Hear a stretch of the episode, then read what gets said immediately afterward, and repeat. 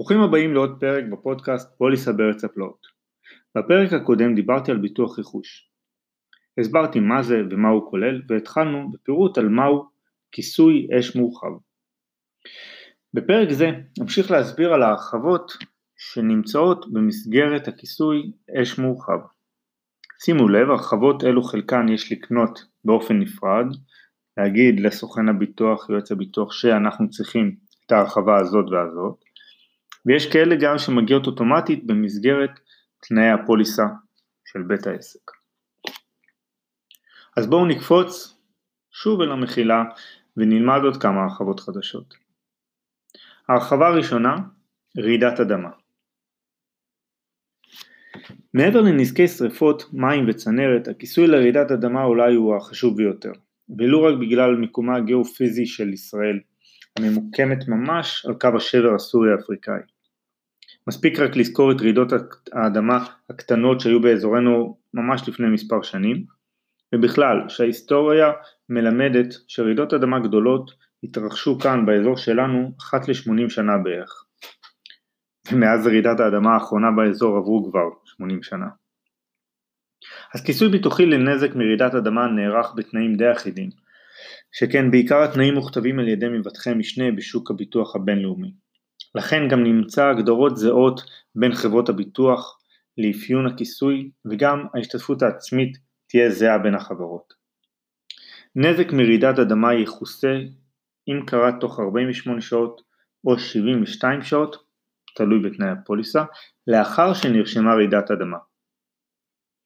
הערה מעניינת שניתן למצוא בחלק מתנאי הפוליסות במסגרת רעידת אדמה גם אזכור ספציפי לנחשול, לגל גדול, מה שאנחנו מכירים כצונאמי.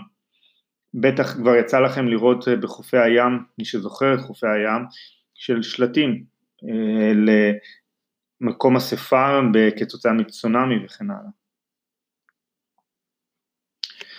ההרחבה הבאה היא עשן. זוהי הרחבה לכיסוי ביטוחי עבור נזקי עשן, פיח או עדים בלתי צפויים נפלטים מאש או מכל תהליך של חימום. לדוגמה, החנות שלכם חלילה נשרפה, ונותרה לכם תכולה שאומנם לא נשרפה אבל כעת מלאה בפיח, ולא ניתן לעשות בה שימוש חוזר, למעשה יהיה לכם כיסוי עבור אותה תכולה במסגרת ההרחבה הזו.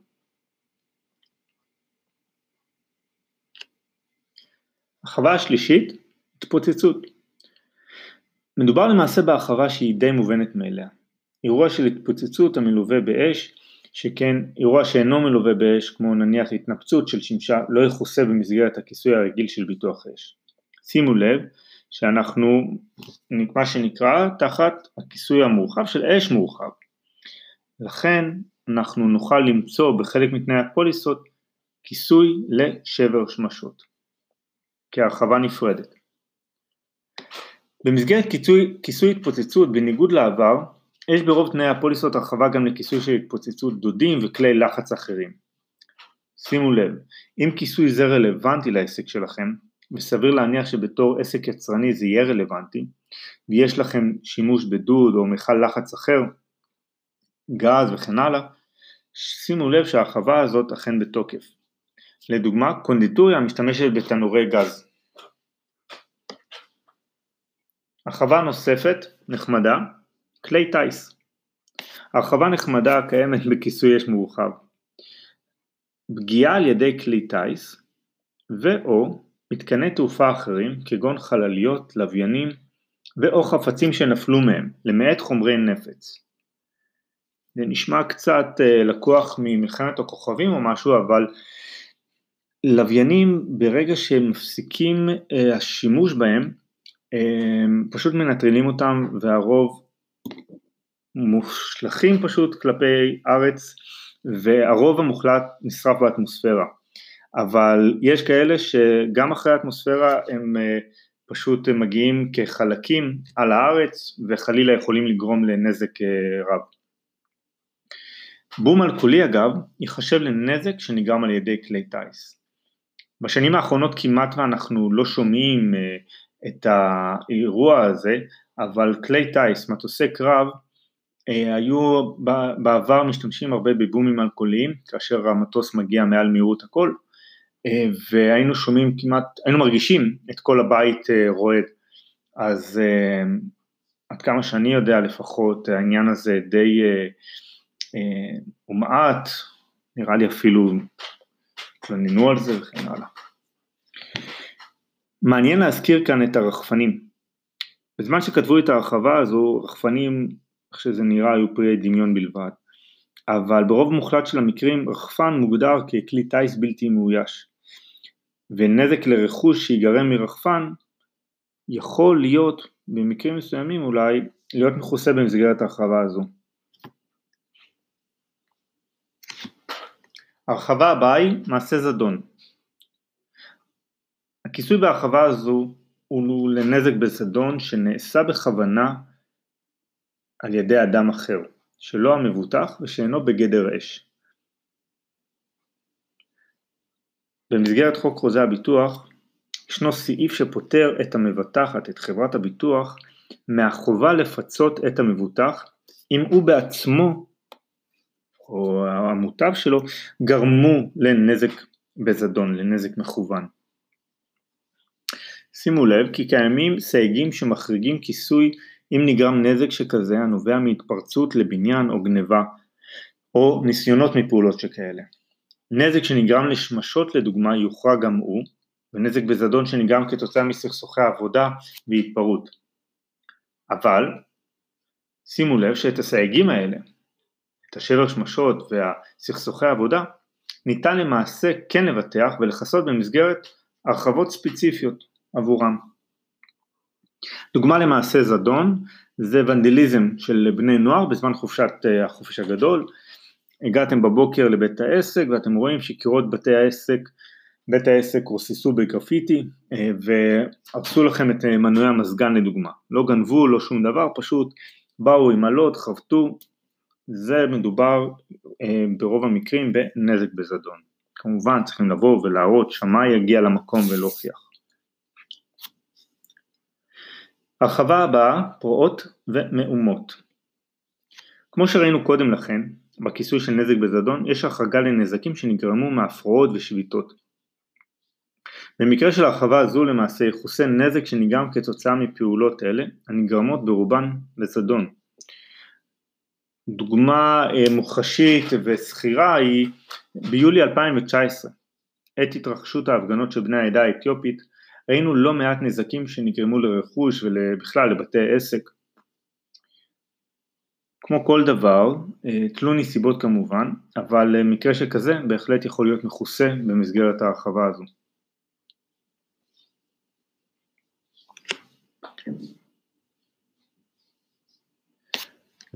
הרחבה האחרונה לפרק זה היא הרחבת נזק טבע. הרחבה נוספת המקובלת באש מורחב, שכאן ההתייחסות היא לנזק הנגרם משיטפון או מסערה וסופה. שתי הערות אבל, לפני שנמשיך. הערה הראשונה, רעידת אדמה היא הרי גם נזק טבע, אבל יש חלק מתנאי הפוליסות שהיא קיבלה הרחבה נפרדת, יש כאלה שאנחנו נראה נזק טבע ומתחת לזה פירוט של רעידת אדמה, סערה וסופה ושיטפון. בדומה לרעידת אדמה, גם כאן התנאים וההגדרות די זהים בענף. לפני שניגע בנקודות העיקריות בהרחבה זו, ארצה פשוט להמחיש לכם את החשיבות ואת אה, איפה זה תופס אותנו, כמו שאומרים. אז דוגמה בולטת לחשיבות של ההרחבה הזו היא האירועים שהיו רק ממש לפני מספר חודשים, חורף 2020. שנחשב כבר עתה לאחד החורפים הקשים שהיו, אה, ושלצערנו אפילו כבר גבה מחיר בחיי אדם ושמענו מקרים אה, מצמררים. מצד אחד ראינו את אותם עסקים שניזוקו קשות כתוצאה מהעלייה על גדותיו של נחל הגעתון בנהריה, או בתי עסק בתל אביב ובכלל במקומות אחרים שהוצפו מחדירת מי הגשמים. בחלק מהמקרים, מכתבות שהתפרסמו, אמ, עלה לא מעט בראיונות עם אותם בעלי עסקים, שפשוט לא היה להם אה, כיסוי לנזקי טבע. חלק בטענה על השתתפות עצמית גבוהה, חלק בטענה על, על פרמיה גבוהה.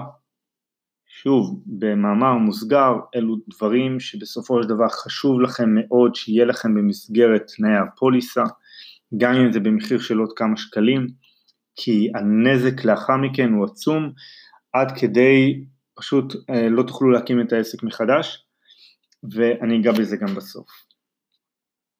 אז נחזור להגדרת ההרחבה. שיטפון מוגדר כעלייה על גדותיהם או גובהם הרגיל של ים, אגם, נהר, נחל או ואדי, בריכות הגירה וסכרים. או שיטפון יכול להיות גם מוגדר כהצטברות או זרימה של מי גשמים או שלגים או ברד, וזאת מחוץ לדרכי הזרימה הרגילות שלהם. שימו לב למספר דגשים במקרה של כיסוי לנזק משיטפון. הביטוח לנזק ממי גשם הוא למקרה של הצטברות או זרימה על פני הקרקע. בעיקרון לא מכוסה נזק שנגרם בזמן ירידת גשם. הכיסוי, דגש שני, הכיסוי אינו חל על נזקי מים כתוצאה ממרזבים לא תקינים. יש לשים לב אם רלוונטי לעסק שלכם לדון עם המבטח ולנסות לבטל סייג זה. הגדרה נוספת לנזק טבע אה, הוא סערה וסופה. קודם כל, בין תנאי הפוליסות השונים נוכל לראות מעין הגדרה, זו לא איזושהי הגדרה אה, מוחלטת, למהי סערה או סופה. בדרך כלל יצוין רוח של 30 או 34 קשר. שימו לב כי לא נוכל להסתמך בהכרח רק על שירות המטאורולוגי שלמעשה לא יש את התנאים לקבוע האם עצם האירוע הוא סערה או סופה, לכן נקבעו תנאים מסוימים, תנאי מינימום בפוליסות. הרחבה של סערה וסופה חלה גם על נזקי גשם, ברד ושלג שגרמו לנזק ישיר למבנה מסערה וסופה למבנה. מעניין לציין שבחלק מתנאי הפוליסות תוכלו למצוא התייחסות כי כל אובדן או נזק שאירע תוך פרק זמן של 72 שעות רצופות מתחילת האובדן או הנזק כתוצאה מאותו אירוע, מאותו, מאותה נניח סערה, או כתוצאה מאותו סוג אירוע, ייחשב כאירוע אחד. זאת אומרת, אם היה לנו, יש לנו 72 שעות, וב-72 שעות האלה היו שני שברי ענן ובית העסק הוצף למעשה פעמיים, אוקיי? יראו את זה כאירוע אחד.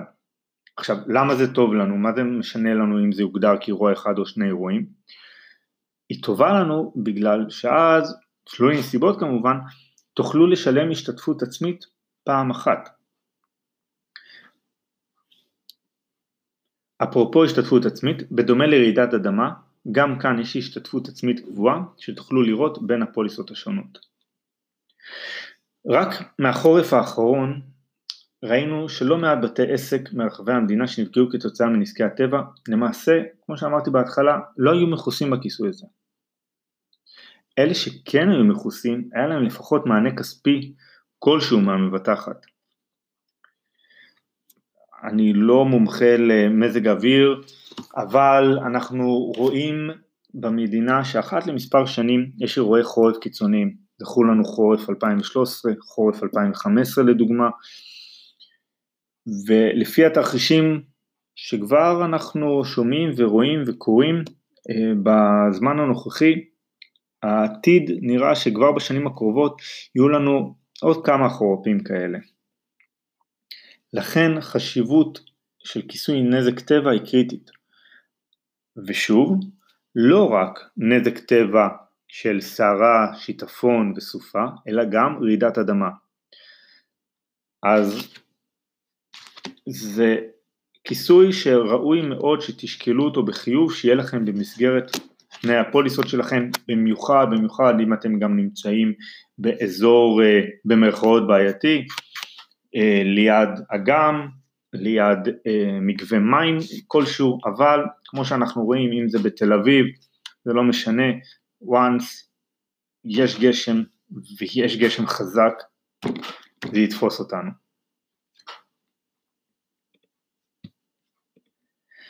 ממש רגע לפני הסוף, אנחנו הגענו לפינה הנחמדה והאהובה, נעים להכיר מושג בטוח.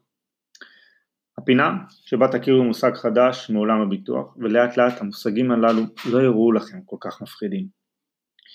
והמושג היום הוא דף רשימה, או פשוט רשימה. על תנאי הפוליסה, המושג שהכרנו כבר בפרק הקודם, יש מסמך נוסף שמולבש. המסמך הזה הוא למעשה ייחודי עבור כל מבוטח ומבוטח, ובו מפורטים פרטיו האישיים של המבוטח, כמו הכתובת שלו,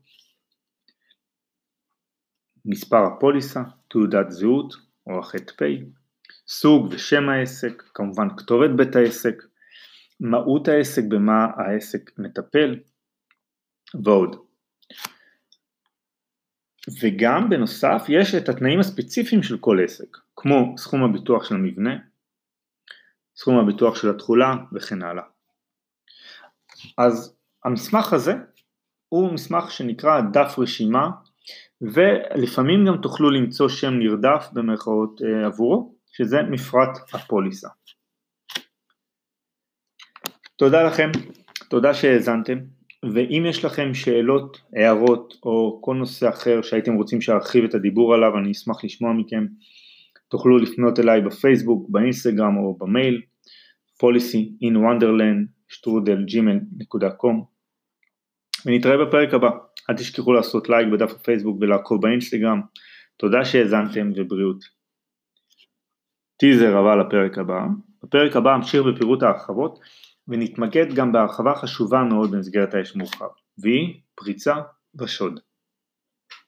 כל טוב, להתראות.